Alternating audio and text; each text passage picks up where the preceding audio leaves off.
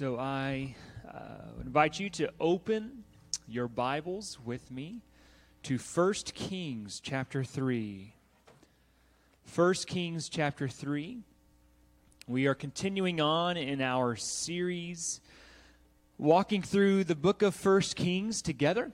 And so now, now we are at a, a place in which Solomon has solidified his role as the king of God's people.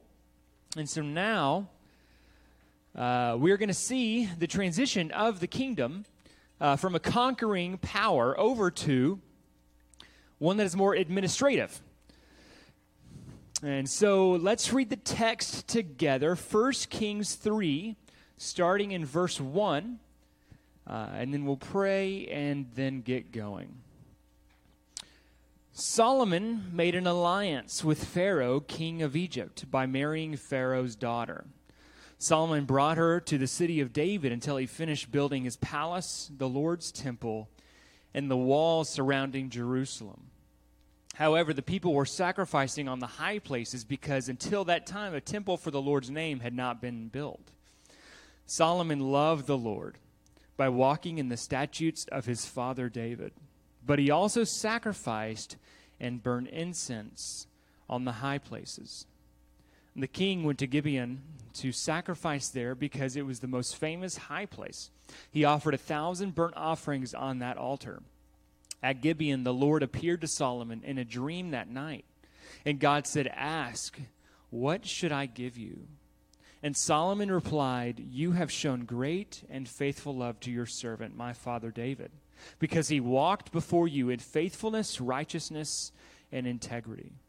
And you have continued this great and faithful love for him by giving him a son to sit on his throne as it is today.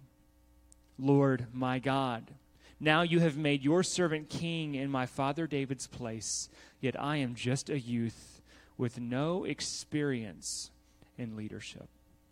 And so, Father, come before you. We thank you for your word. We thank you for um, speaking to us um, and continuing to speak through us, speak to us through what you've already given us in your word. And so I pray that you'd open our hearts, open our minds to hear what you want to say um, through Solomon's life. And it's in Jesus' name we pray. Amen. So, like I said, we, what we've seen over the past two chapters of the book of First Kings is there's a trans, been a transition of power from David to Solomon as the new king over God's people. And so now, along with that transition of person, has been also a transition of purpose within the kingdom. And so, what David did while he was the king is he was the conqueror. He was the one who went and did all these conquests to, to establish the nation as a power. And so, he went and gathered all these other cities and, and, and, and made the kingdom unified. Well, Solomon, his son, has come in, and now the role of the king is transitioning from warrior to administrator. And so this so the kingdom is established, the nation's boundaries are pretty much established. And so now Solomon is in this role and you get to see a glimpse of the changing nature of the kingdom in these first couple verses. And so look what it says. Solomon made an alliance with Pharaoh, king of Egypt, by marrying Pharaoh's daughter. And Solomon brought her into the city of David until he finished building his palace, the Lord's temple, and the wall surrounding Jerusalem. So what's interesting is that this is telling us a couple things about the nature of the kingdom now. So one is that there is a growing stature of Israel that they previously did not have. Why? Because the Pharaoh, the king of Egypt, has sent his daughter to go and marry Solomon. Why would kings do that? That was to establish family ties between nations. So essentially, that was your treaty, your peace treaty. Because if you send your daughter to go marry some other king, you're going to hope that there's not battles happening between your two nations. That's why you set it up. It's like a it's like an olive branch saying, "Hey, listen, we're going to be buddies from now on uh, because we're family now." Well, Egypt did that with with Solomon here, but Egypt usually would have never done that because they were always the superpower. But now Egypt is now at a lower position, and they're looking at Israel, at Solomon's kingdom, as one that is rising in stature. And so they're saying, we need to get in good graces with that nation. And so we're going to send our daughter to go and marry Solomon. And so that's what's happening with that. Well, with a woman with, who's so dignified to come into the nation, Solomon has to begin a building project for her. So what he does is he brings her into the city of David until he finished building his palace and the Lord's temple and the wall surrounding Jerusalem. So, along with shifting the nature of the kingdom with regard to diplomacy, he also starts to build infrastructure. And so, what he's talking about when he says the city of David, well, when David was king over Jerusalem, the city itself was not a major metropolis. It was a relatively small city. And you, you think of Jerusalem, you're like, oh my gosh, massive global city. And it really wasn't at the time. It was actually pretty small and cramped. And so if you go to Jerusalem today, there's a, then you go to the old part of Jerusalem. It's called the City of David. And that's where the original wall was built. And it's, it is really, really small. And so within that little cramped area, uh, Solomon was going to build a temple. And then, as he brought this woman into the city of David, that really was not a good enough place for a woman that dignified. And so, he's expanding the borders of Jerusalem, and he's going to build a palace for her. So, there's a subtext here with this that I, I don't know whether this is a bad thing yet or not. Because God declared for his kings to not intermarry with women of other nations. Why? Because when you bring in foreign people from other nations, you bring in their foreign gods, and that leads you to idolatry. The text here doesn't really declare a verdict as to whether Solomon did a bad thing or not. I, so I, I don't know whether this was a bad thing. Uh, that Solomon did marry this woman or not. I don't know, but we're going to deal with that in chapter 11 as we get later on in the book of Kings. But for now, what this is telling us is that God has established Solomon in such a way that foreign powers are looking at his kingdom and saying, We need to get in his good graces. We need to be with that guy. There's this growing nature of this nation. And so Solomon is building, pro, uh, building projects as well. And so look at verse 2. However, there's a problem.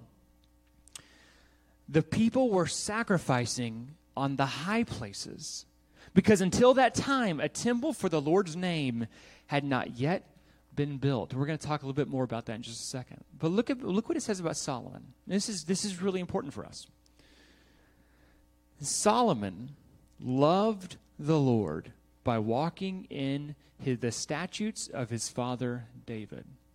You know, if you search in the Old Testament, there's no one else to my knowledge that the Old Testament states this about.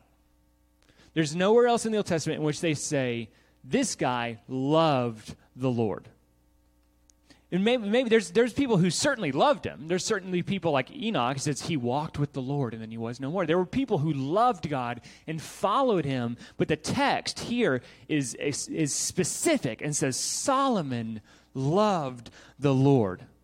And so, what you see here is this transition of power to the new king is bringing along with it a godly king is bringing a godly man, the one that God said, I am going to be with him forever. This guy is now coming in to govern God's people, and he's doing it well.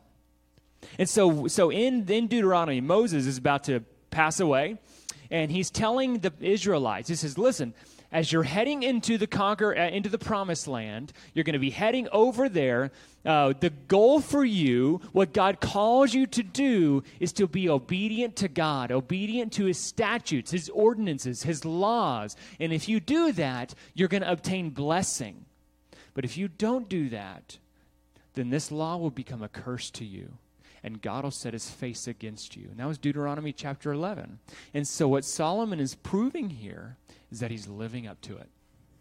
He's living up to it for now. And how does he prove his love for God? Look at this. I want you to see this. Solomon loved the Lord. And how do we know that? Look at verse 3.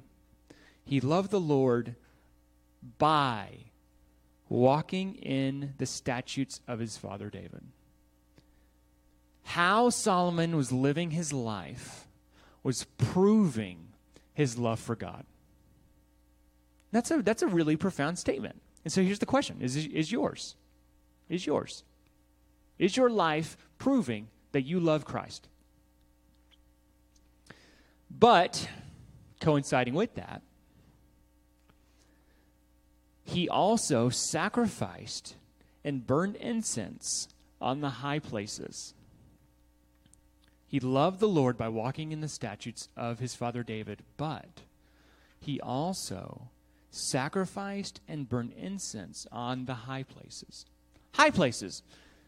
What is that? That's kind of an interesting statement. So, what a high place was was an unauthorized altar or, or sacred place in which people would go to worship God. So oftentimes they were co opted sacred places of foreign deities. And so they would come in, conquer the people, take their land, see this high place that was usually on a hill or a mountain, uh, sometimes with caves underneath uh, to symbolize the underworld. And so they would go to these places and they're like, oh, this is a good place to worship God. There's already an altar here this is our this is a new place for us to go and worship God. And so they would show up, uh, whether they were in Gibeon or Shiloh or somewhere else. They'd show up, and they would say, This is a good spot. Let's worship God here. And, uh, and that was called a high place. And so they, all these uh, uh, uh, Jews or, or he, Hebrews, I guess, would show up these different high places and worship God. The problem is that they were un- unauthorized by God. That was not a place that God said, You can go and worship me here. And they were ripe to be co opted for idolatry for idolatry. Why? Because that's what those places were set up to be originally idolatrous places. And so there is a theme, a major theme in the book of First Kings that we are going to see, especially in the coming chapters, over the centralization of worship in Jerusalem. The centralization of worship in Jerusalem. Here's what I mean by that is that God will be worshiped how he tells us he's going to be worshiped. God is going to be worshiped in the way and in the manner that He tells us that we can do it. He's the one who's in control, He's the one who's in charge. You can't just show up and worship God however you want. You can't just show up when you want, where you want, in the manner you want, and worship God and assume that He's good with it. And that is going to be a major theme throughout this book, throughout this book. And so, so when you look at the high places, always think that's not a good place. That's not a good place. Why? Because God said, don't go worship me there. That's not where I want you to worship me. Why? High places created a disjointed uh, a, a, system of worship in which we would go to God on our own terms and worship Him in, our, in the way that we desire to do it. And it was a fragmented system, ripe to be co opted for idolatry. And so you could go to Gibeon and worship God in a certain way. Then you can go to another city and worship God in a certain way, however the priest had set up there.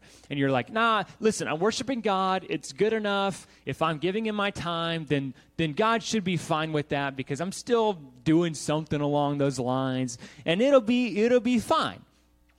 But what God is saying in the book of First Kings and for you and me is that He's the one in control. He is the one in charge. He decides how we approach Him. And what he said is that no, you are not to go to high places. You're not to go uh, reach me through some other means, through what I told you how you're going to reach me. You're not going to reach me through doing good works. You're not going to reach me through going through Allah or getting nirvana or or getting that promotion and like somehow like through that thing you're going to attain me. He says you're not going to do that. The only way that you can come to me and be in my presence is to go to my temple. That's what he's telling Solomon here. That's what he's going to say. Is my worship is going to be only in my temple in Jerusalem. And so God authorizes or sets up and is leading, leading Solomon to understand that true worship of God is at the temple in Jerusalem on Mount Moriah, which is the city that he, or the, the, the mountain that he led Abraham to sacrifice his son Isaac on. He's like, that is my holy hill. And that is the place where my spirit is going to rest. And if you want to come to me, you go there. That's what he's setting up. Therefore, a major section of the book of Kings is about Solomon building God a temple there for everyone to come to God in the place that God says to come to Him. God chooses how He's going to be worshiped. Why? Because He is the one in control, not you, and not me. And that's exactly what we see in Jesus Christ, right? That's exactly what we see in Jesus. He graciously comes to us, yet, what Brent read in John 14, what does he say? I'm going away. Well, we don't know where you're going. We'll just, you know, just go to a high place or try to do some good stuff or, or just try not to cuss a lot. And then maybe you'll get there. Like, no, what does he say? If you want to get to God, you go through his temple. What does he say? I am the way. If you want to attain God, you go through me. That's what he's saying. All access to God is restricted to the means that God set up. That is what God is leading us through history to understand. Every bit of it. it is pointing to his son. Look what Jesus says in John chapter 2. He has just cleared out the temple. He has just cleared out the temple from people who are trying to sell stuff. And, they, and these Pharisees come to Jesus and they say, What are you doing? Why are you clearing out our businesses here in the temple? And Jesus, like they said, What sign do you show us for you doing these things? And what does Jesus say? Destroy this temple and I'll raise it up in three days. And therefore, the Jews said, This temple took 46 years to build. And will you raise it up in three days? But he was speaking about the temple of his body. So when he was raised from the dead, his disciples remembered that he had said this, and they believed the scripture and the statement Jesus had made. What did Jesus just tell us? He says, All worship of God is centralized in his temple, but is no longer going to be that temple, but this temple. That is what Jesus was saying. All worship of God is restricted to the place that God authorizes. And as, as, this, as salvation history unfolds, what we see is that Jesus was God's plan all along, and He's pointing us to the one way to attain Him, which is His Son, His new temple. That's what He's telling us. And so here in 1 Kings, here in 1 Kings, we are seeing glimpses of the severity of our God, in which He is not weak, but He is someone who's in control, in control of history, and in control of our worship. And He is someone to be submitted to. That's what 1 Kings is telling us. And so, and so throughout this throughout this book, as we progress through it, here's a question is what happens to the high places.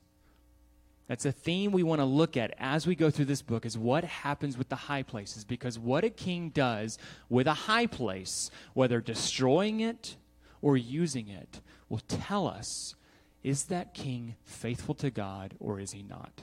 That's what we're going to see.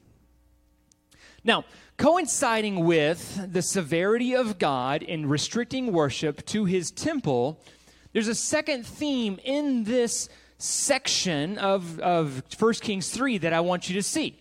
Because you see God's severity, but you also see God's faithfulness. He re, him reasserting his faithfulness to his people. Look what happens in verse 4. The king went to Gibeon, one of the high places, to sacrifice there because it was the most famous high place. And he offered a thousand burnt offerings on that altar. And at Gibeon, the Lord appeared to Solomon in a dream that night. So he's there at the hotel, hanging out. He just sacrificed. And so now he's in bed, asleep. And God comes to him in a dream. And God said, Ask, what should I give you? What should I give you? God appears or comes to Gibeon. Why does he come to a high place? I don't know. Why does he use it? I don't know. But he comes to his king Solomon, who does love him, in a dream at night. And he comes to him and asks, What should I give you? Now, why would God do that? What God is doing is He is showing Solomon that he has not forgotten about his covenant with his dad David. In 2 Samuel chapter 7, he, he made a covenant with David, his dad, and said, I will i'm going to create a house for you a dynasty. When your son after you die i'm going to raise up your son after you and i'm going to be his father and he's going to be my son.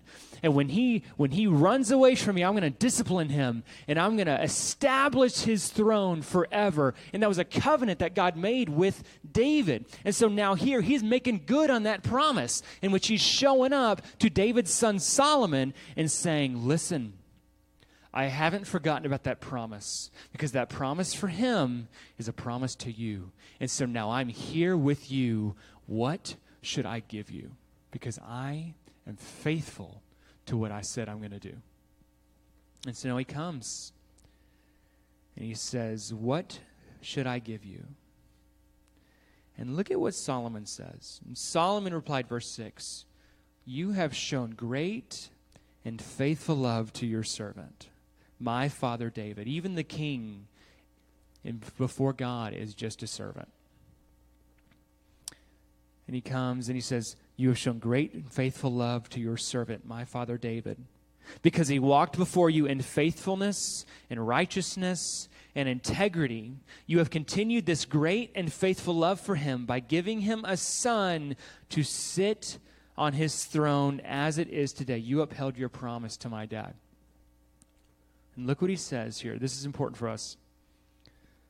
Lord my God, you have made your servant king in my father's place. Yet I am just a youth with no experience in leadership. What he literally says is, I don't know my right hand from my left. And that is a really crazy statement for a guy, a 20 something year old guy, who has just ascended and been handed a kingdom. He's been handed a kingdom. And so, most guys, I'm, I'm, I'm just fresh out of my 20s, so I feel like I can still say this.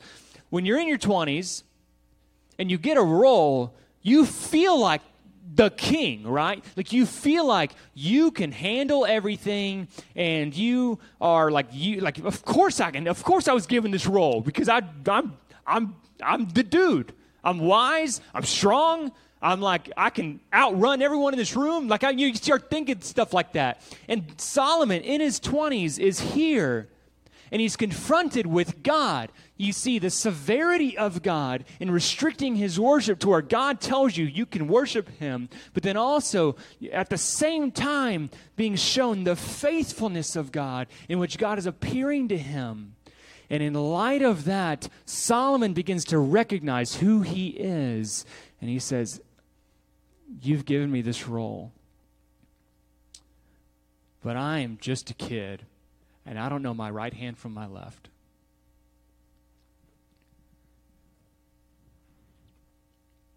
And so he responds to God here in the exact same way, or just, just about, that his dad David responded to God in 2 Samuel 7 when God appeared to him and made a covenant. And after he gave the covenant, David's response was, Who am I? Who am I? And what is my family that I should be in this position with you? And Solomon here, when he is confronted with God's faithfulness towards him, he sees who God is, and he sees that in light of where he is and what he has been called to do. And his response, in the same way of David's, is this Who am I that I should be in this position with you? Who am I? And that's really the story of all of Christianity, isn't it? It's really the story of all of us who have had faith, who have faith in Jesus. And Solomon is in his new position, not by his own strength, not by his resume, not by his skill, but because of God's own doing and God's own choice. God said, You are my king, get in that role, run, do it. I'm going to be with you. And he's in there. He's like, oh my gosh, who am I that I should be in this role? The same way, how true is that for all of us who, are, who have faith in Jesus and who are disciples of Jesus? Because God has given us position in Him. We sang about that. We're no longer prisoners, now we're royalty.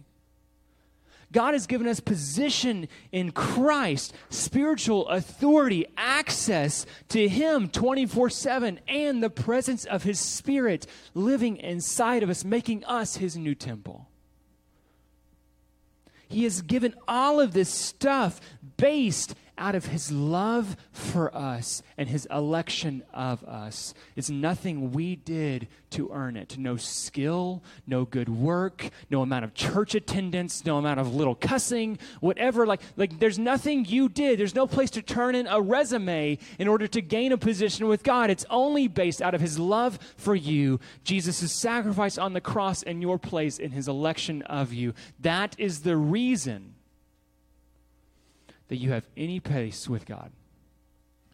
That is the only reason you have a place with God. And so the same thing for Solomon is true for us. When we are faced with the severity and the faithfulness of God, we respond with, Who am I? Who am I? When we see who we are in light of who He is and where He's placed us. That is the proper response. Who am I that I should be so loved by you? That you should be so faithful to me, that I should be in the position that I'm in because I know the wickedness of my heart. And so, through faith in Christ, based out of his love for us and his choosing of us, that is how we're saved. This is what Ephesians 2 chapter Ephesians 2 says to us. Listen I'm going to read this to you. Ephesians 2. And you were dead in your trespasses and sins, in which you previously walked according to the ways of this world, according to the ruler of the power of the air, the Spirit now working in the disobedient. We too all previously lived among them in our fleshly desires, carrying out the inclinations of our flesh and the thoughts, and, and were by nature children under wrath, as the others were also. That was your backstory. But God, but God, because of his love that he had for you, his faithfulness towards us, and his choosing to be kind to us, but God, who is rich in mercy because of his great love that he had for us, made us alive with Christ. Even though we were dead in trespasses, you are saved by grace. He also raised us up with him and seated us with him in the heavenly places in Christ Jesus, so that in the coming ages he might display the immeasurable riches of his grace through his kindness to us in Christ Jesus. For you are saved by grace through faith. And this is not from yourselves, it is God's gift. Not from works, not from your resume or your skill or your church attendance or your amount of good things you do or say on Facebook. Not from works, so that no one can boast. Your salvation is not from you, it's only from God.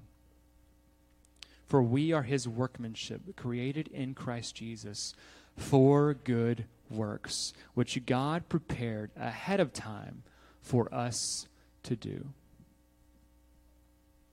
And so, may we, along with Solomon, when we recognize and grasp God's severity and his faithfulness towards us, respond to him by saying, Who am I that I should be so loved by you?